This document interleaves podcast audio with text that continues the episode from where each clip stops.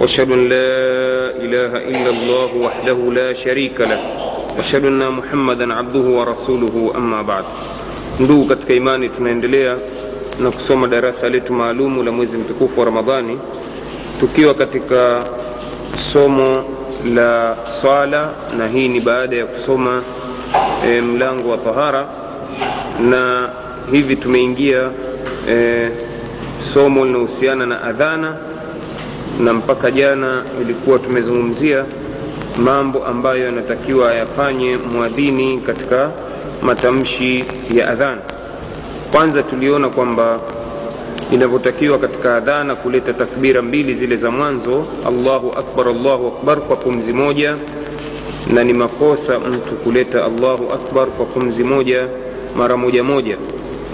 Kwa hiyo mtume alifundisha alimfundisha bilali kutoa adhana allahu akbar allahu akbar kwa pumzi moja. Na pia tulijifunza kwamba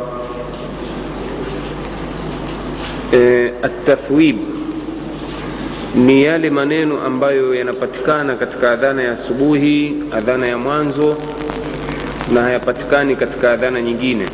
Nalo ni lile neno la kuamsha watu waliolala kwa kuambia assalatu khairu min annaum assalatu khairu min annaum haya ni maneno anayoyasema mwadhini wa mwanzo katika adhana ya mwanzo.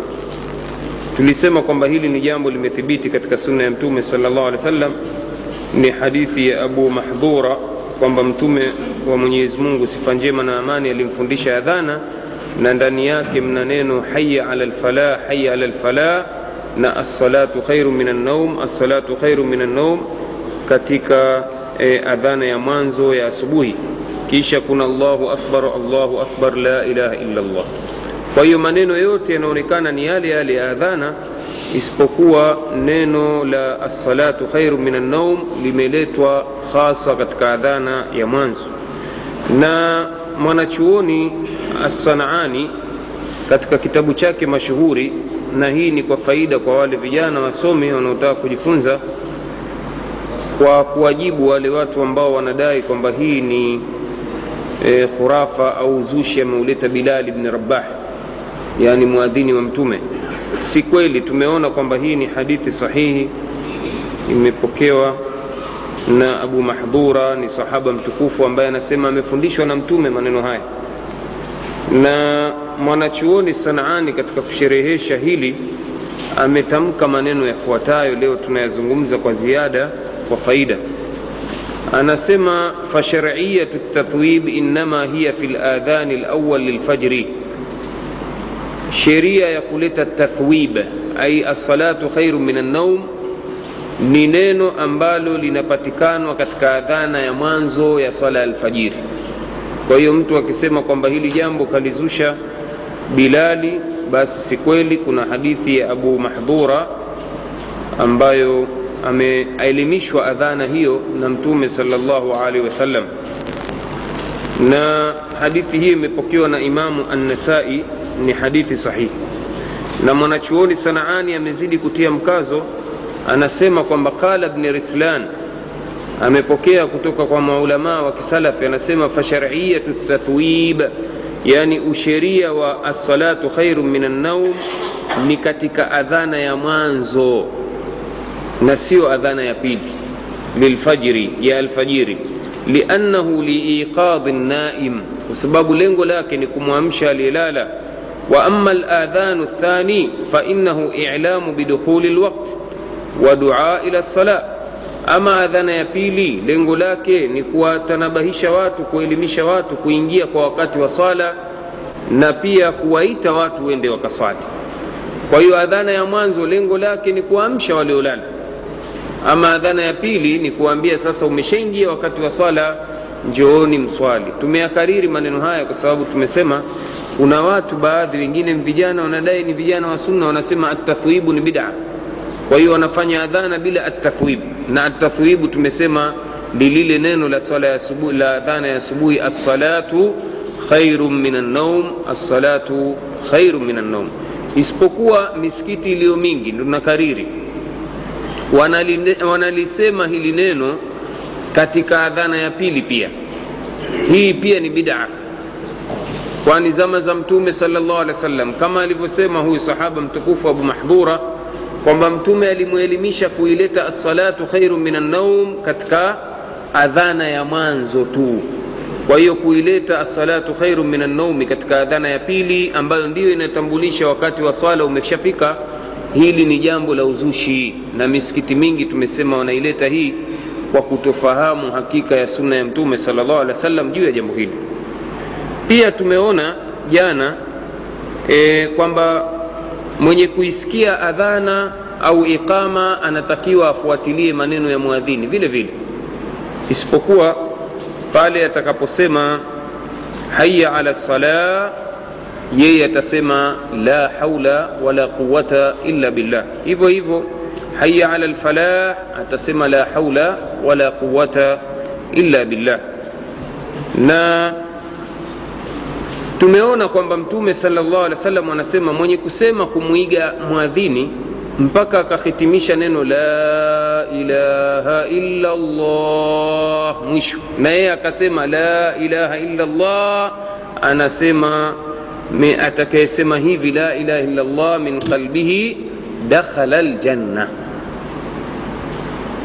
kwamba atakayesema maneno haya kutoka moyoni mwake kwa ikhlasi la ilaha illa llah basi ataingia peponi. Kwa hiyo ni fadhila kubwa kumwitikia mwadhini juu ya yale maneno ambayo anayasema. Na jingine jipya ambalo tungependa kujifunza leo katika kuhitimisha maneno kuhusiana na swala na adhana ni kwamba mtume sal llah alehi wa sallam anasema kwa hadithi iliyopokewa na abdullahi bni amru أنه سمع النبي صلى الله عليه وسلم يقول هو عبد الله بن عمرو ونسمى ممسكي أمتمي كسيما إذا سمعتم المؤذن فقولوا مثل ما يق... مثل ما يقول. متكبوا مسكيا مؤذيني بس سميني كما أنا بسيما ثم صلوا علي كيش نسوليني فإنه من صلى علي صلاة صلى الله بها عليه عشرة كيش نسوليني kwani atakayenisalia mimi mara moja basi mwenyezi mungu atamswalia mara kumi. Baada ya kuniswalia kisha akasema thumma salu llaha lilwasila. Kisha mwombeni mwenyezi mungu mimi niwe ni wasila. Niombeeni mimi niwe ni wasila kwenu nyinyi. Na wasila hapa itaelezwa anasema fainnaha manzilatun fi ljanna kwani wasila ni nafasi katika pepo la tambaghi illa liabdin min ibadillah haitompata illa mja mmoja katika waja wa mwenyezi mungu hiyo manzila aliyopewa mtume ni manzila hiyo hiyo mtume anasema atapewa mja mmoja tu katika waja wa mwenyezi mungu wa arju an akuna ana hu na mimi nataraji ndiye nitakayekuwa mwenye kupata hiyo alwasila au lmanzila cheo maalumu cha huko peponi kwa hiyo anasema faman saala llahu lilwasila eh, hullat alaihi alshafaa atakayeniombea mimi kwa mungu alwasila manzila maalumu huko peponi heshima maalumu peponi basi itamhalalikia yeye kupata maombezi yangu maombezi ya mtume salllah alih wa sallam kwa hiyo mtume salllah alih wa sallam akaifundisha dua hii ya kuomba wasila kwa mtume salllah alih wa sallam kutoka kwa mwenyezi mungu ni hadithi imepokewa na jabir radiallahu anhu anasema anna rasul llahi sal llahu alaihi wasalama qal man qala hina yasmau nida اللهم رب هذه الدعوة التامة والصلاة القائمة آت محمدا الوسيلة والفضيلة وابعثه مقاما محمودا الذي وعدته حلت له شفاعتي يوم القيامة أنا سيما صلى الله عليه وسلم mwenye kusema maneno haya baada ya kusikia adhana. Yule bwana anayeandika andika upo hapo eh? sikiliza hii dua. Anasema atakayesema maneno yafuatayo. Ewe mwenyezi mungu allahumma rabba hadhihi dawati tama ewe mwenyezi mungu ewe mola mola wa hii wa huu mwito uliokamilika.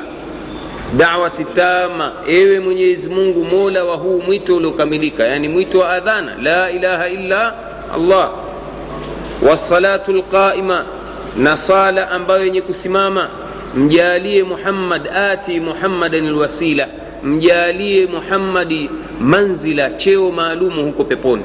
Anayesema haya ni yule aliyesikia adhana jama ewe mwenyezi mungu mwenye, mwenye wito huu wa adhana wala ilaha illallah uliokamilika na sala yenye kusimamishwa mjalie muhammadi cheo maalumu huko peponi alwasila walfadila na mjalie kuwa na fadila fadla.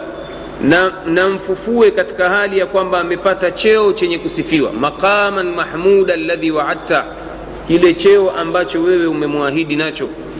Anasema mwenye kusema maneno haya salllah alehi wasallam hullat lahu shafaati yauma alqiyama atahalalikiwa kuombewa na mimi siku ya kiama ni kwamba huko jamani siku ya kiama kuna kitu kinaitwa shafaa maombezi ya mtume salllah alehi wasallam kwa watu wa umati wake waliokufa katika hali ya kwamba ni waislamu. Na maombezi salllah alehi wasallam anasema katika hadithi sahihi shafaati liahli lkabair min ummati. Maombezi yangu yatawafikia mpaka waliofanya madhambi makubwa katika umati wangu. Maadamu wamekufa na la ilaha illallah basi mwenyezi mungu atamjalia mtume baada ya kufanya sijida ya kuomba awe mwombezi wa watu wema au watu waovu katika umati wake mwenyezi mungu atamwambia tumekukubalia dua yako hiyo basi omba utapewa. Kwa hiyo atawaombea umati wake wale waliokufa na la ilaha illallah.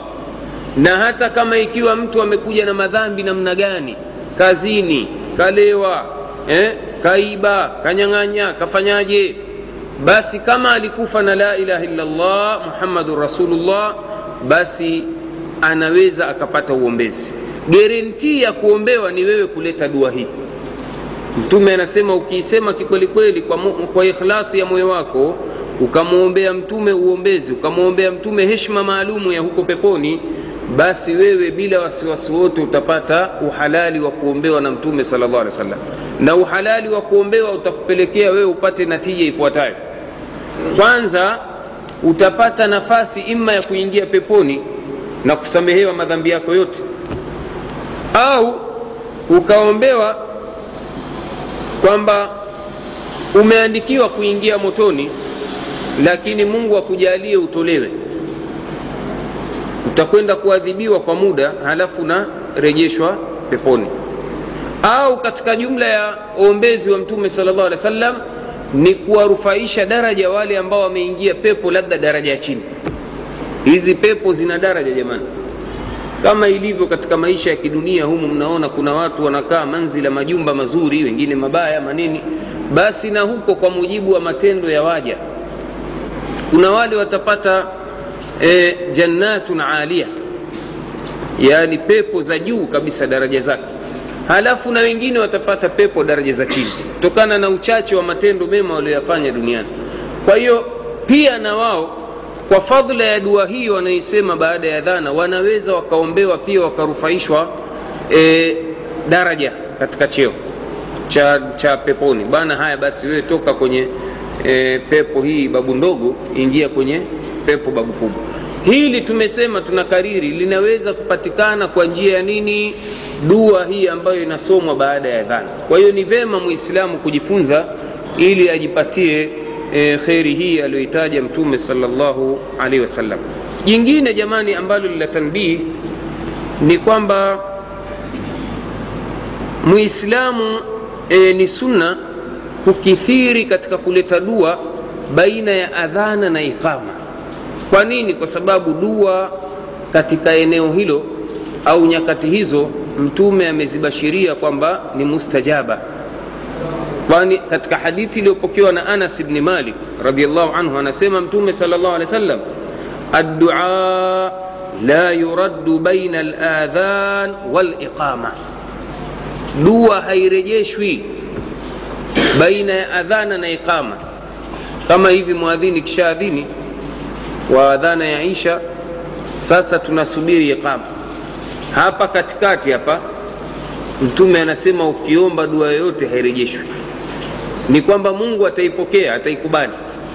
Lakini taban kama ilivyo matendo mengine tumesema kukubaliwa kwa matendo ya waja jamani masharti mawili. Kwanza kuomba kwa ikhlasi kwa mola wako. Umemtakasia nia una unayemwabudu zaidi yake yeye allah. Halafu kujitengeneza matendo yako. Kwa sababu moja ya sababu inayozuia dua isikubaliwe ni dhulma. Eh? kwani dhulma inazuia ni pazia moja hiyo. Wanasema inazuia ni kikwazo. Halafu nyingine wanasema bidaa pia zinampelekea mtu dua yake iwe mahjubu haifiki popote. Halafu nyingine kasbu lharam chumo la haramu kwa hiyo kweli mtume amebainisha katika hadithi sahihi hii imepokewa na, na, na, na sahaba mtukufu anas bni malik lakini bado mtu anaomba dua haitikivi waweza ukaomba mungu mambo mengi tu ima ya akhira ya kidunia. Yale ya akhira majawabu yake unayangoja huko akhira. Lakini kuna mengine ya kidunia ewe mwenyezi mungu nimepata mtihani wa kimaisha. Hali yangu imekuwa dhaifu sana naanza kuadhirika hivi sasa. Watoto tabu dhiki sina pesa hata za kuwalisha sina pesa za kuwalipia fii ewe mwenyezi mungu nisaidie. Lakini ikawa hamna jawabu. Sasa hapa hatuwezi kusema kwamba kwa kutojibiwa wewe jawabu basi mungu ni mrongo au mtume ni mrongo. Aa, mtume amesema qauli sahihi addua la yuraddu baina aladhan waliqama. Dua haitoacha kujibiwa ile inayoombwa baina ya adhana na iqama. Sasa muongo utakuwa ni wewe. Mtume kishasema kweli. Wewe ndiye ambaye hukuomba kikwelikweli hukutekeleza masharti ya kupokelewa dua yako kwa hiyo tukithirini kuomba lakini tutengenezeni e, nyoyo zetu ili tuweze kujibiwa kwa ahadi aliyoitoa mtume. Sangu tutaangalia pia e, mambo ambayo anatakiwa mwadhini awe nayo. Sifa ambazo anatakiwa azibebe mwenye kuadhini ni hizi zifuatazo. Yaani mtu usikimbilie kuadhini lazima ufikirie haya mambo pia. Jambo la kwanza an yabtaghia biadhanihi wajha llah fala yadhan alaihi فلا يأذن عليه أجرا فعن عثمان بن أبي العاص قال كنت يا رسول الله اجعلني إمام قومي. قال أنت إمامهم واقتدي بأضعفهم واتخذ مؤذنا لا يأخذ على آذانه أجرا. inampasa mwenye kuadhini aadhini kwa ajili ya allah akitaraji radhi za mwenyezi mungu. Si kwa nia ya kutaka kufurahisha watu kwa sauti yake.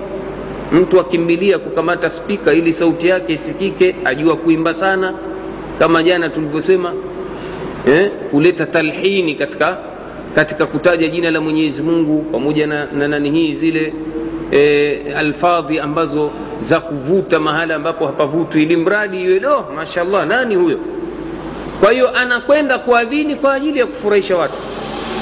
Huyu hapati ujira bali yule mwingine ambaye anaadhini kwa ujira.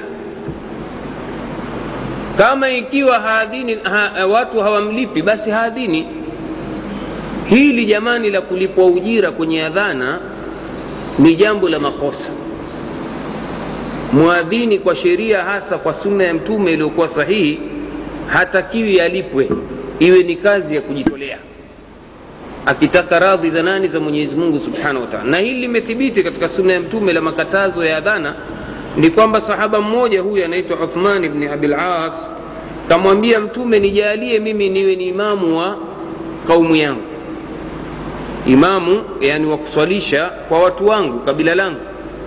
Mtume akamwambia taib nimekujalia kuwa imamu lakini chunga watu dhaifu katika unaowaswalisha wachunge watu dhaifu katika watu unaowaswalisha hili jamani ni jambo muhimu kwa maimamu.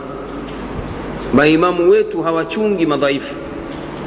Eh? panaweza pakawa na wazee wagonjwa na nini akatawilisha kwenye qiraa au mara nyingine hachungi hali za wanawake wanaotufuata nyuma mfano katika misikiti inaoswaliwa eh? yote haya imamu anaambiwa aangalie hali namna hii mtume alikasirisha sala akapunguza nani hii qiraa akafupisha kwa sababu alisikia kilio cha mtoto akimlilia mama yake nyuma ya safu. Kwa hiyo hii ni dalili ya nini? Imamu anatakiwa achunge. Mara nyingine imamu aweza akaambiwa na watu bwana. Shekhe tarawee itatushinda. Eh? watu wazima wagonjwa na nini sijui nini. Yawezekana kuna urongo na ukweli ndani yake lakini la msingi hapa ni imamu kutakiwa kuchunga watu madhaifu anawaongoza. Jingine akamwambia e, vile vile e, tafuta mwadhini lakini mwadhini ambaye hatochukua ujira kwa adhana. Awe ni mtu wa kujitolea. Kwa hiyo hii ikawa ni dalili au nas sarih inaonyesha kwamba adhana si kazi ya ajira.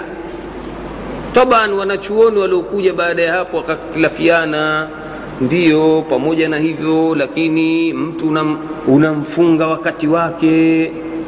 Hizo zama za mtume bwana wako wapi leo watu kumfunga saa zote sala tano akawaadhini kwa hiyo basi tumlipe wakaipa jina jingine si kwa ajili ya adhana. Hii wanaita mbadal habsi badal habsi yani mbadala ya kumfunga tumekufunga lazima upatikane saa ya asubuhi lazima upatikane sala ya dhuhuri lazima upatikane msikitini alasiri. Kwa hiyo twakuvunjia shughuli.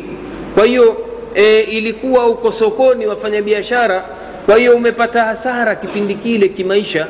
Kwa hiyo twakupa senti kidogo kwa hiyo wakaitoa majina mengine saa si ujira wa adhana mbadala habsi badala ya kumfunga mtu. Matokeo yake mashekhe wetu walikuwa wakitufundisha wa misri wanasema ilikwenda ikawa mtu sasa kaona kuhudhuria msikitini. Ni tabu. Wakati wa kuadhini achukua tepu akaiadhinia halafu amwambia mtoto wa mtaani ikifika saa ya swala ikigonga fungua tepu. Maiki inapiga. Allahu akbar allahu. Watu wajua mwadhini yupo. Kumbe huyo yuko na shughuli zake ili mradi dunia imeharibika hivi sasa ukweli ni kwamba hakukuwa na mwadhini wala imamu zama za mtume ambaye alilipwa e, mshahara kama ni kazi ya ajira. Kwa nini? Kwa sababu kazi ambayo ya, ya, ya uimamu na, na adhana ni kazi ambayo iko karibu zaidi na mola. Eh? inataka ikhlasi kubwa sana. Kwa hiyo ndio maana wakasema kwamba inapasa mwenye kuadhini asitake mshahara afanye kwa ajili ya allah subhanahu wa taala ajitolee na mwenyezi mungu atamlipa ujira wenye kuadhini vile vile e, inampasa mwenye kuadhini wakati anaadhini awe ni mwenye tahara yani asiwe na hadathi mbili hadathi kubwa na ndogo. Asiwe ni mwenye janaba asiwe ametangukwa na udhu. Kwa hiyo wakati anaadhini awe yuko katika hali namna hiyo.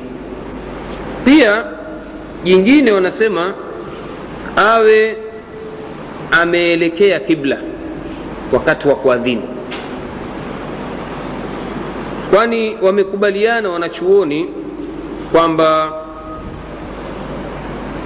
mtu akitaka kuadhini katika sunna anaelekea qibla na hivyo ndio ilivyokuwa waadhini wa mtume salllah alih wa sallam kana yuadhinuna mustaqbili lqibla walikuwa wakiadhini wakielekea qibla pia sifa ya kuadhini ni kwamba mwenye kuadhini anatakiwa ageuze kichwa chake yaltafitu birasihi wa, wa unuqihi yaminan wa sadrihi riwaya nyingine wa sadrihi yaminan. Inda qaulihi haya ala lsala wa shimalan inda qaulihi haya ala lfalah wakati akianza kuadhini anasimama kuelekea kibla. Lakini akishafika kwenye tamko haya ala lsala anageuza kichwa chake pamoja na sehemu ya juu ya kifua upande wa kulia. Haya ala sala eh, anasema akifika hapa haya ala sala eh, anageuza kichwa chake upande wa kulia. Haya ala sala halafu anageuza kushoto tena haya ala lfalah kwa hiyo haya ala sala haya ala sala haya ala lfalah haya ala lfalah anageuza kushoto vile vile huyo abu juhaifa anasema alimuona bilali akifanya hivi wakati akiadhini kwa hiyo ni jambo limethibiti. Zama za mtume waadhini wa mtume walikuwa wakifanya hivi.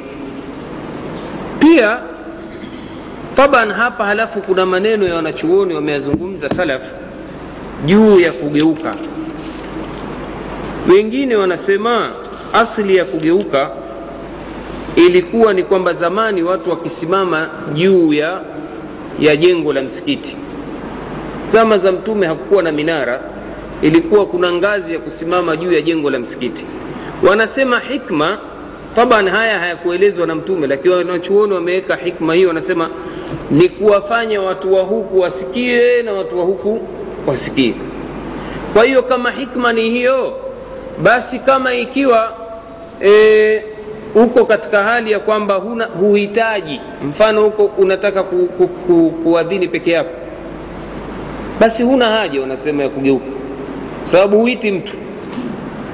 Lakini haya masala ya jitihadi za wanachuoni ni kwamba bilali amepokewa alikuwa akifanya hivyo. Wanasema kama unaadhini peke yako au kundi la watu waliokuja msikitini swala imeshaswaliwa mfano au mahala hamuhitaji kuita watu tena watu washaitwa. Kwa hiyo hamna haja ya kugeuka huku wala huku.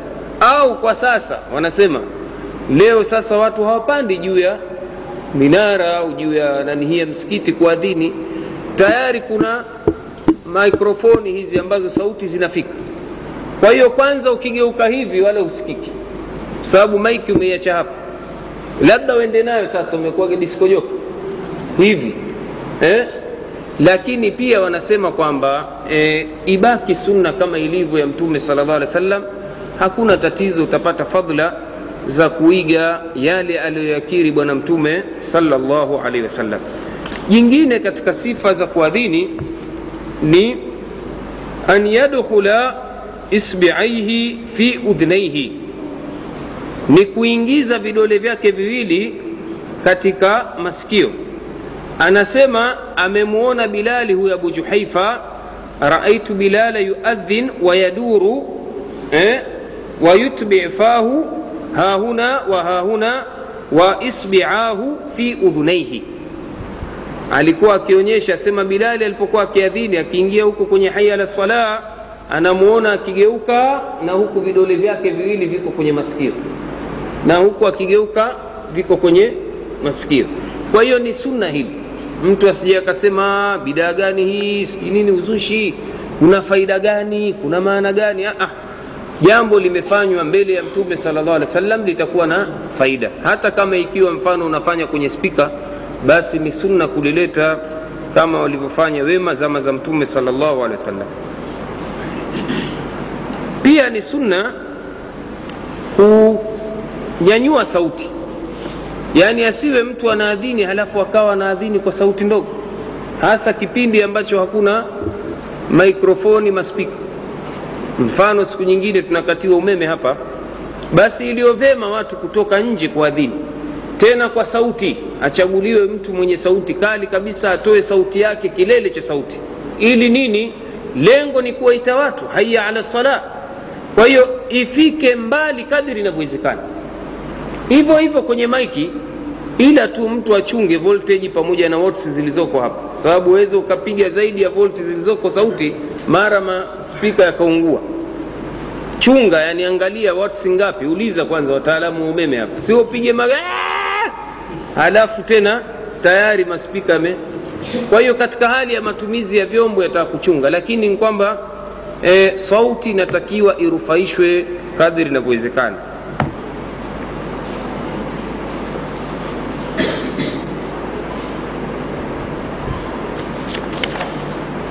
ama ni wakati gani watu wasubiri baina ya adhana na iqama? Ni kwamba wanasema hakuna waktu muhaddad hakuna wakti uliowekwa maalumu kusema eti nusu saa robo saa lakini wanasema ni wakti ambao utawapa wasaa watu kujiandaa kwa swala. Yaani baina ya adhana na iqama huwe na wasaa wa